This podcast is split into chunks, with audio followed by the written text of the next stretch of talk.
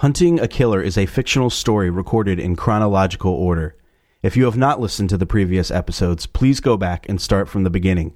We'll be here waiting for you.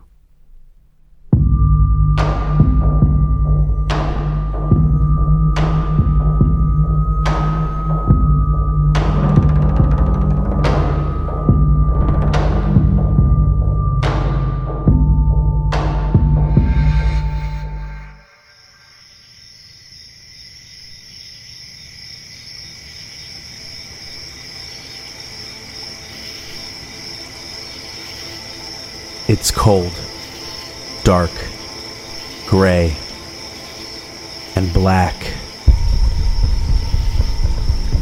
I'm standing on the banks of the Susquehanna River. I can see Weiss Island directly across from me.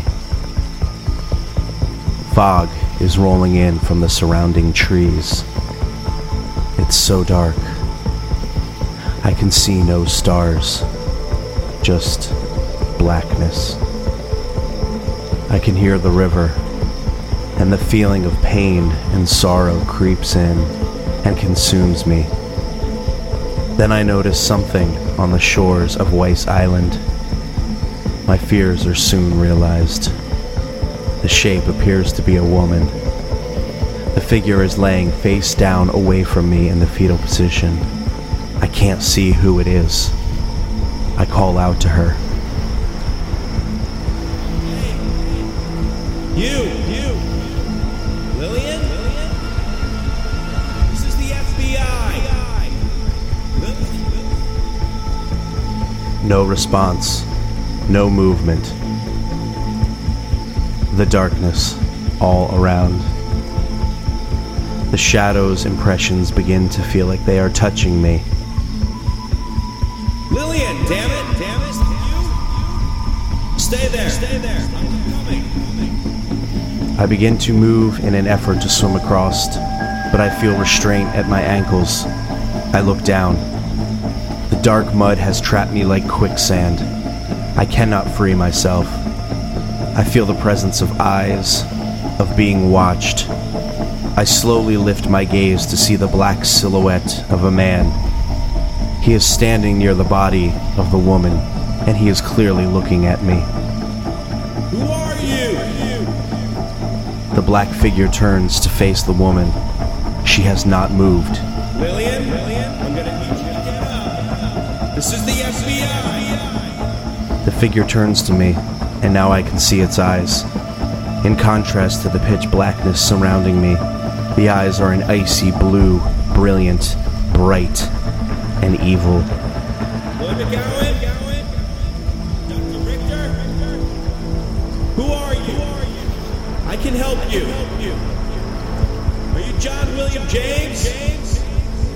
I get no response.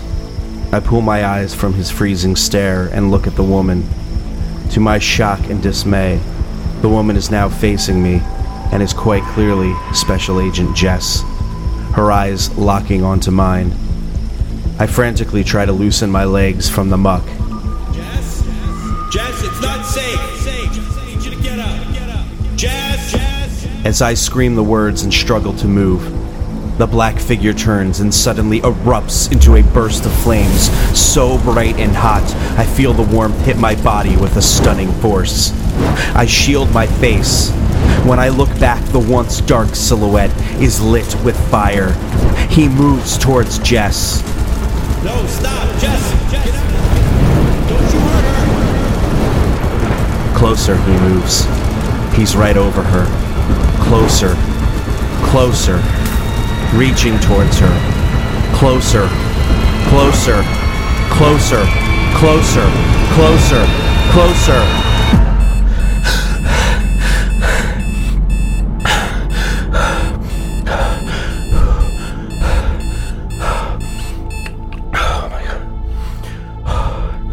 It's just a dream. It's just a dream.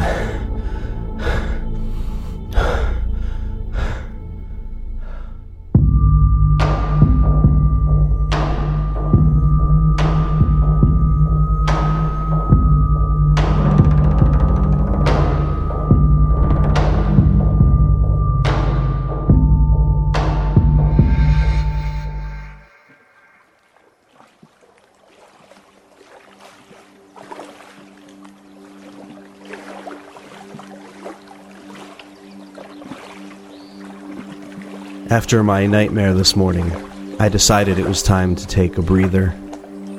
So I've come back to my place of peace the lake. It's been a while since I've returned here and had a chance to decompress. It's a beautiful morning. The sun is starting to heat up in the air, and the animals and birds are fast at work in their daily routines. I see some pebbles along the shoreline. I pick up a few and try my luck at skipping stones.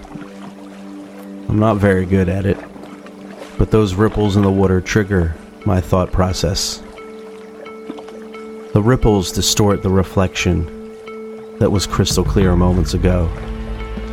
Maybe it's time I recognize the same thing in our case. Just maybe what I see in our investigation is similar to water shifting from a stone's throw. Maybe new ripples in the case will reveal what has always been beneath the surface.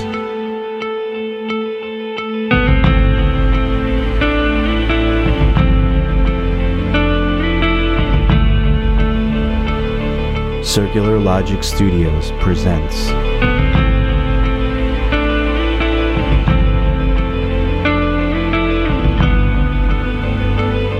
Phil Interrupted production.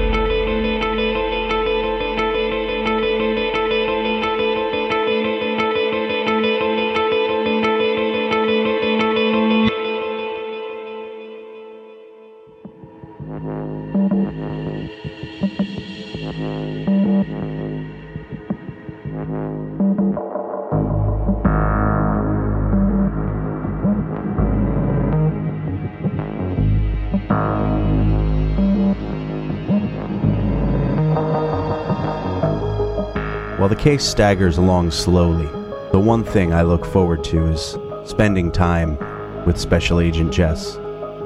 As you may have expected, we received yet another delivery from Listening Friends of America.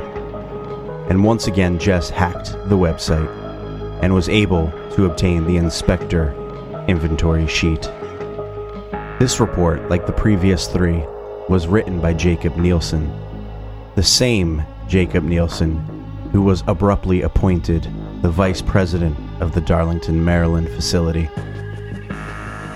Now remember, we aren't supposed to be reading these inventory reports. The inspector assigned to the package is meant to take note of each item and leave a brief description and comment for record keeping purposes. Again, the only reason we continue to view these is because of the efforts of my boss, Jess. With that said, let us begin with the first item listed on the report, and it's always a good place to start the Listening Friends of America welcoming letter.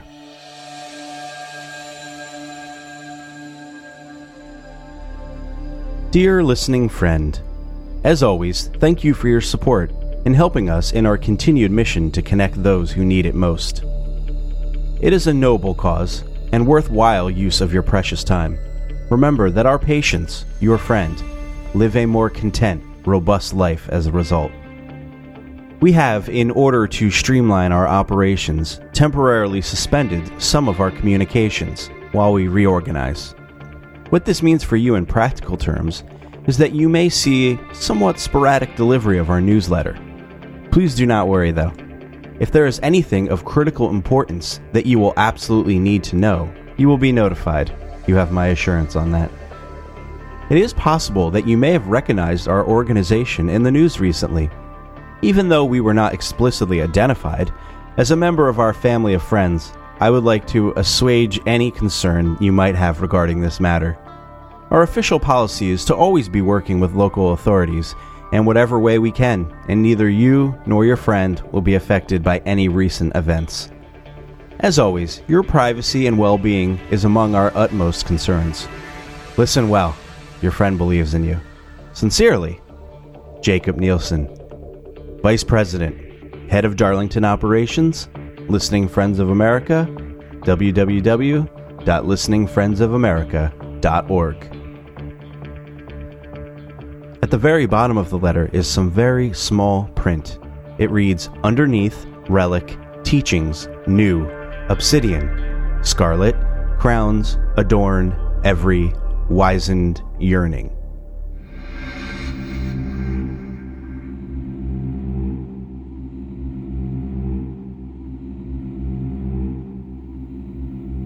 Now, the inspector inventory sheet notes Item Listening Friends of America letter, commentary. I suppose there must be some reason it was written this way. Well, first, besides the constant warnings that nothing at Listening Friends of America will change, it's obvious major changes are underway within the company. Secondly, a few things jumped out visually in this letter. It's completely written in undercase letters, except for a few choice words. Eleven words have capital letters in them, and all of the words that are capitalized do not begin a sentence as one would expect.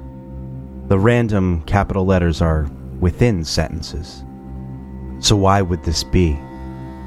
It is strange that Jacob Nielsen a well written person from previous letters and reports, is now suddenly lacking basic grammar skills. We tried pulling the capitalized words and scrambling their order in an effort to make sense of them. Despite our best efforts, the 11 capitalized words did not contain a secret message of any kind. So, what could be their importance?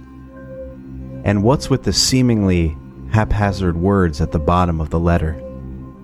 It wasn't until many days later when Special Agent Jess had an idea.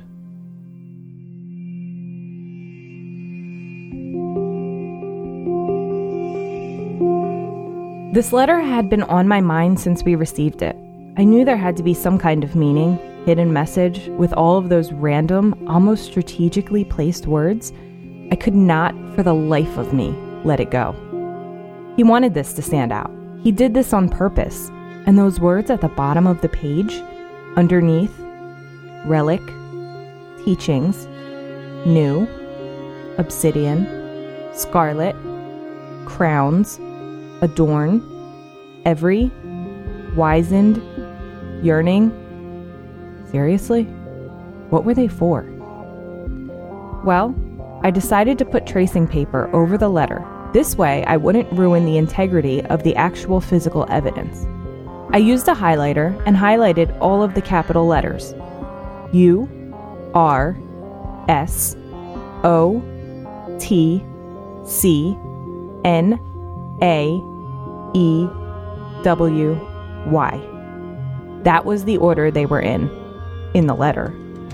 Using the tiny words at the bottom of the letter as a guide, I followed the order of the first letter of those words and essentially connected the dots as if I were a little kid again. Man, I love puzzles. Lo and behold, I discovered his secret message. After connecting all of the dots in the exact order as the words at the bottom of the letter, the lines and highlighted circles all connected, revealed the constellation Draco. Which takes us back to our first package we've ever received with the constellation map.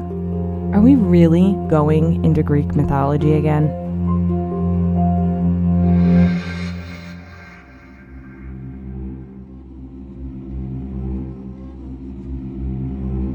She's damn good at this. I told you.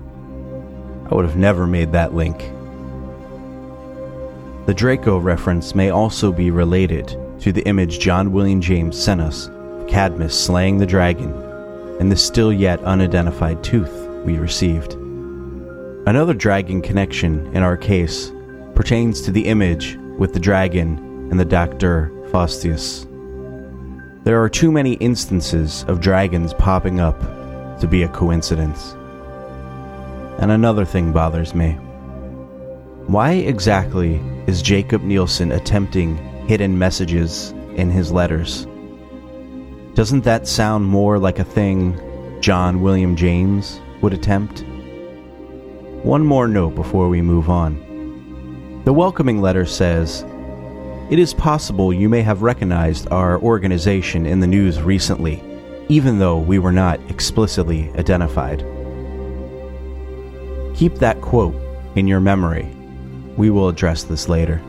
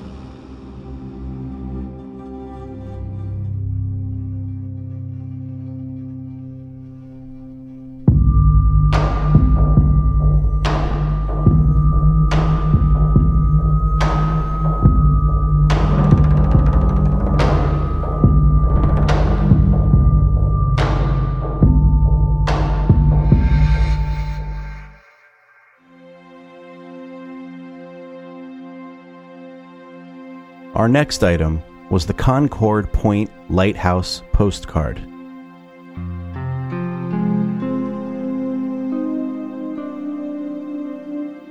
The inspector inventory sheet lists it as item number two Concord Point postcard. Comments What roads would lead to this tall structure? This postcard shows the Concord Point Lighthouse, located in Havre de Grace, Maryland. What roads lead to the lighthouse? It is possible the lighthouse is related to an obelisk, something John William James has mentioned in his past correspondence. A little history lesson. The Concord Point Lighthouse is the northernmost lighthouse in the Chesapeake Bay, and it sits at the area where the Susquehanna River flows into the bay. The lighthouse was built in 1827, and it is the second oldest tower lighthouse still standing in the Chesapeake Bay. While the postcard is nice looking by all accounts, why would we receive this in our package? To what purpose does it serve? We also received a Listening Friends of America pencil. The inspector inventory sheet simply says for its comment about this item Well, doesn't this seem a bit off the mark? Nothing appears out of the ordinary concerning the pencil. In and of itself, it seemed nothing more than a gift.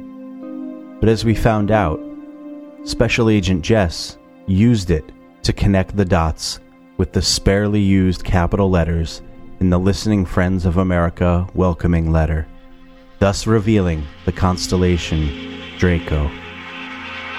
Was this pencil included for this purpose?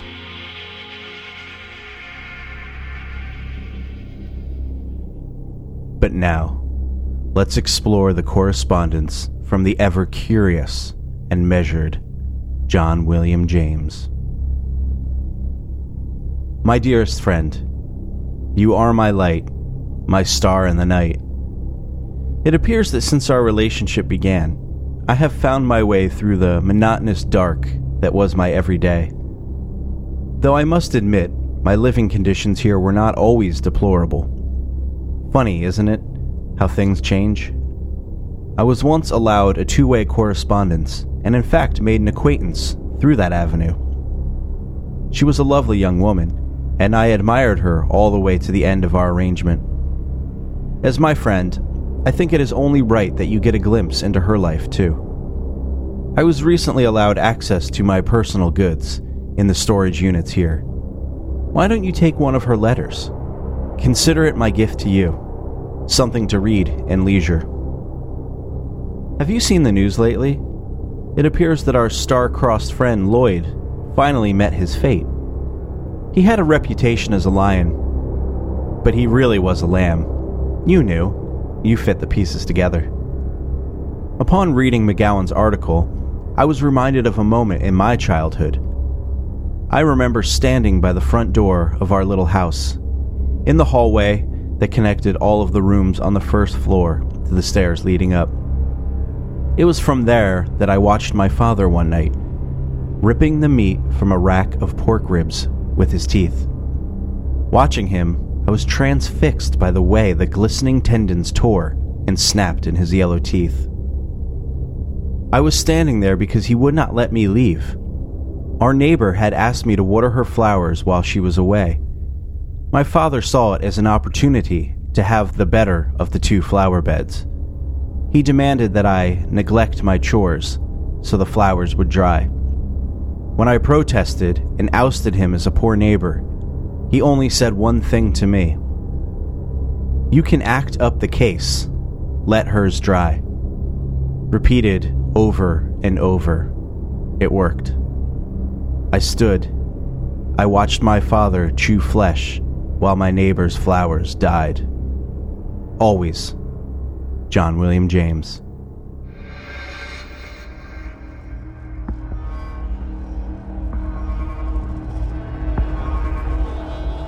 Poetic, as always. His style of writing often reminds me of the inspector inventory sheets and welcoming letters. There couldn't be any way John William James is behind all of this, could there? Of course, I have no proof of this. Now, John talks about a mysterious woman he had a two way relationship with. He did include a letter from her, and it is disorienting and another surprising revelation in our case. More information on that in a bit. He speaks about news regarding Lloyd McGowan in an article pertaining to him. Again, we will address this in just a moment. John then goes into detail about his father's parenting techniques and his perspectives. He appears to be a stern man, little in the way of humor, concerned mostly with himself and what he can gain of a situation. Rather than advise his son to be a good, respectful neighbor, he demands that John refuse kindness and compassion. It is certainly odd. John William James has never had nice things to say about his father, and this is further proof of such. And his father's phrase, You can act up the case, let hers dry, must have a deeper meaning. Even the inspector inventory sheet points that out. The comment is, What an odd sounding sentence that is.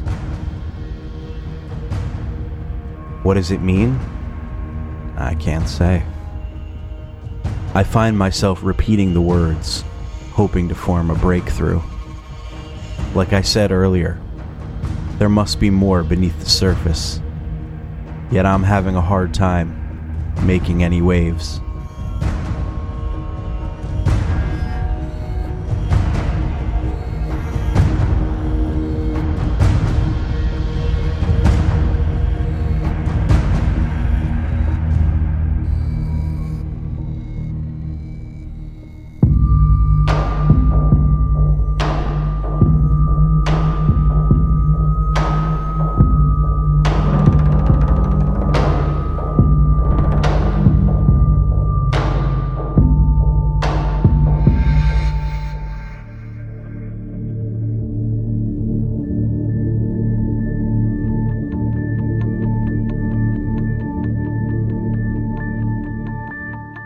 Now, let's discuss this letter from this woman John mentioned in his correspondence. It's a letter from Heather, and our inventory sheet states Old letter from Heather to Mr. James. The comments state Wasn't it Heather who was the last to write back to Mr. James? Wasn't she the last allowed to write him back at all? So the letter reads Dear John, I'm happy to hear things are settling down for you. I'm sure it isn't easy. Lost in a cold place like that, I'll be sure to send you a mixtape with that DJ. He really is the coolest guy on the radio these days. Hopefully, you can get some comfort in his music. I want you to know that I've been thinking about what you said about Alan and me and everything. I think you're right. Alan thinks he's better than me. He thinks he's better than pretty much everyone. He knew how I felt. He told me he loved me, and then, psych, that was it. Not for long, I'll bring some beer over to his house when his parents are out and I'll set him straight. But you get me already. That's one of my favorite things about you, obviously. But even more than that, you care enough to try to get me. I just wanted to thank you for that. I wish we could meet someday and I could thank you in person. Anyways, good luck with the bottled water. I hope you get it. I love the sound of water, don't you? Love, Heather.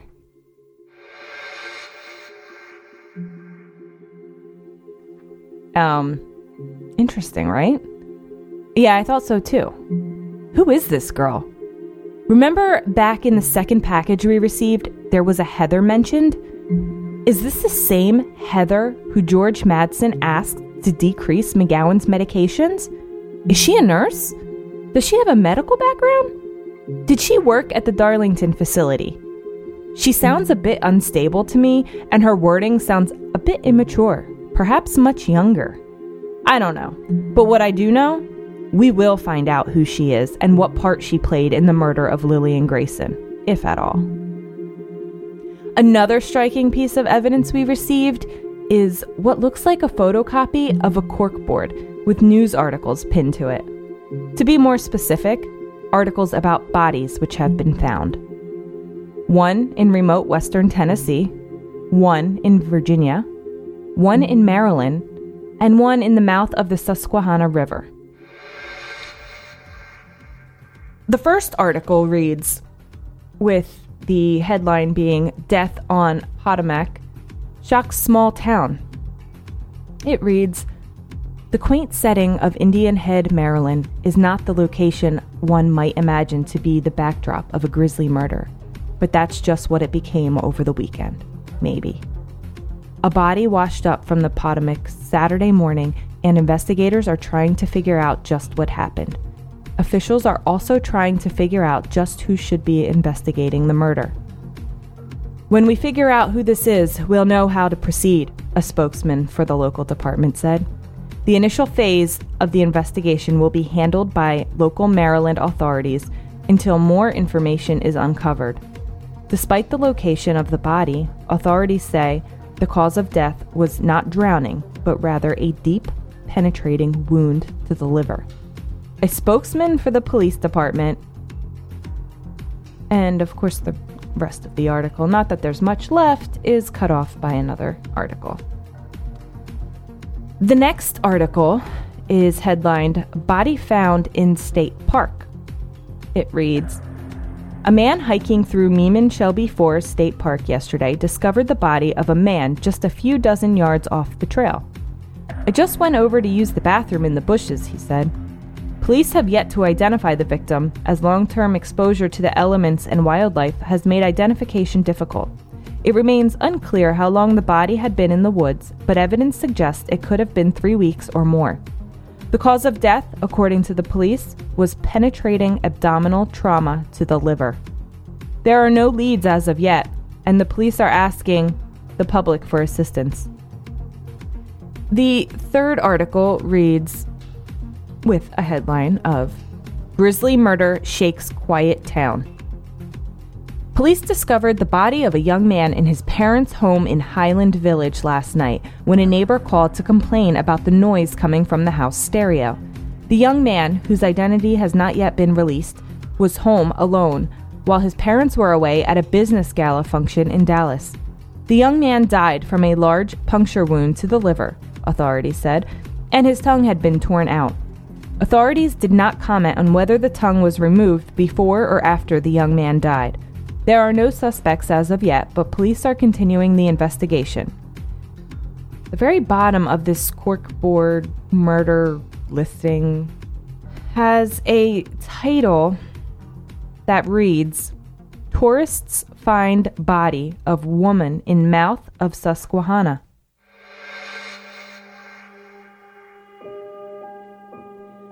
that last news heading tourists find body of woman in mouth of Susquehanna, Weiss Island, where Lillian Grayson was found, is on the Susquehanna River. Could this be relating to her, or is this a totally different person? Also, what I find remarkable is that all of the bodies had large puncture wounds to the liver. Why? These people have got to have been killed all by the same person or persons. If I remember correctly, Lillian Grayson had 13 stab wounds to the abdomen. Her liver was not mentioned in the autopsy specifically, but could her liver had been affected as well? Perhaps it could have, considering your liver is in your abdomen and being stabbed 13 times? Uh, yeah. I would say that the chances are pretty high up there that the liver would be lacerated. Could that be a link? Could there be more bodies out there? And to be quite frank, the body found in Virginia sure sounds a heck of a lot like Alan, whom Heather seems to be pretty upset with in her letter. Heather said she brought alcohol, waited until her parents were away, and talks about music. The news article touches on all three of those references. I really want to know more about Heather. Where did she come from? How did they begin writing each other? What is their arrangement? So many unanswered questions. But as I have stated before, we will get to the bottom of this. This case will not go unsolved.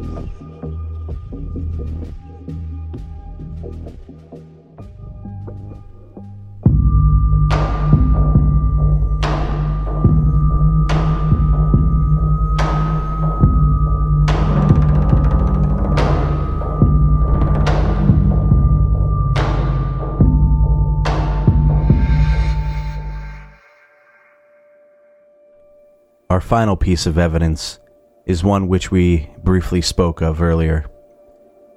It's a news article about Lloyd McGowan.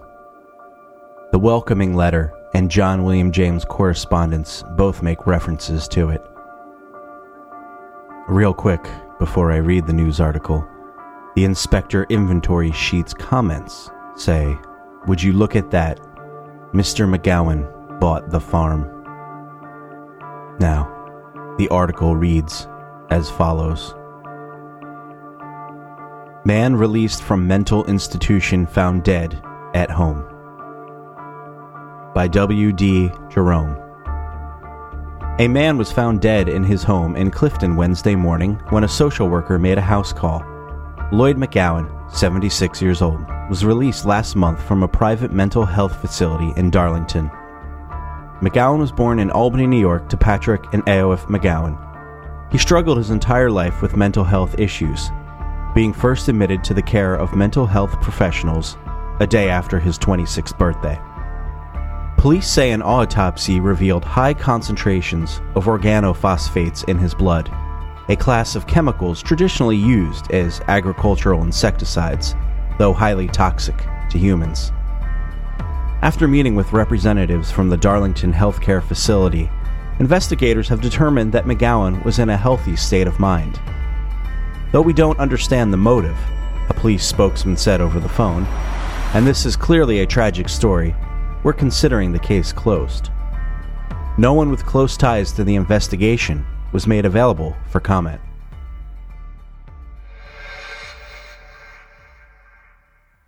It's a shocker to hear this news, to say the least. Jess and I believed in Lloyd's innocence, more or less from the start. It never added up that he killed Lillian, and we still believe that. Now, upon his recent release, someone has made sure Lloyd would never reveal any secrets he may have known. Why was he framed? Why would someone kill him? Could it somehow be this Heather striking again? The autopsy showed toxic levels of organophosphates in his blood, chemicals commonly used for agricultural purposes. What the hell? This is basically a pesticide, and death from it would be painful. You are essentially paralyzed and suffocate. Not pleasant. Lloyd McGowan was dealt a tough deal in life. From a seemingly rough childhood to mental instability. Then he was prosecuted under false allegations, locked up and medicated for decades, to now uh, apparently being murdered at an old age just as he finally gained his freedom. It's a sad story. I hope his soul is at ease and Lloyd can rest in peace, wherever that is.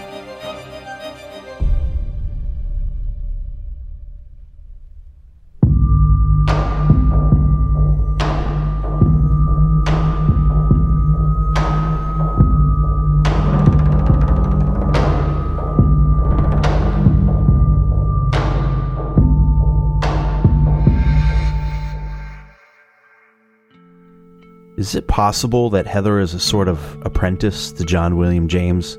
Something of an understudy? It's possible. You know, like perhaps he's doing his bidding. You know, like doing his dirty work since he's locked away at the mental facility. You know, like Hannibal and Red Dragon from the movie. Great movies. Look, I know this case is going in a million different directions, but if this is indeed all connected, in addition to Lillian Grayson, we have another four related murders on our hands. Without a doubt, Lloyd McGowan was taken out intentionally. I do not believe for one second that he hurt Lillian. And don't forget about Madsen. He's missing too. But yeah, it's really a shame we couldn't verify Lloyd's whereabouts upon release. It was very hush hush. I suppose when they keep a man locked up for decades for a crime he didn't commit, you wouldn't want that being the talk of the town. It was a very quiet release, but who would have the motive to kill or have Lloyd McGowan silenced? I would have liked to speak to Lloyd directly and get some questions answered, but that's never going to happen now. No, no, it's not. I'll have another detective see if he can find any information regarding a woman named Heather and those murders, but I'm not holding my breath on that one. It's a good idea. You look exhausted today. You okay? Yeah, yeah, I'm hanging in there. It was kind of a rough night last night. Time for a Chucky movie night? Yeah, I think that needs to happen soon. Okay, well, I need my new hotshot detective to be sharp and fresh. I've barely figured out anything in this case. You're taking the lead on this one. Yeah, pretty much. Watch and learn, detective. Watch and learn. Yes, ma'am.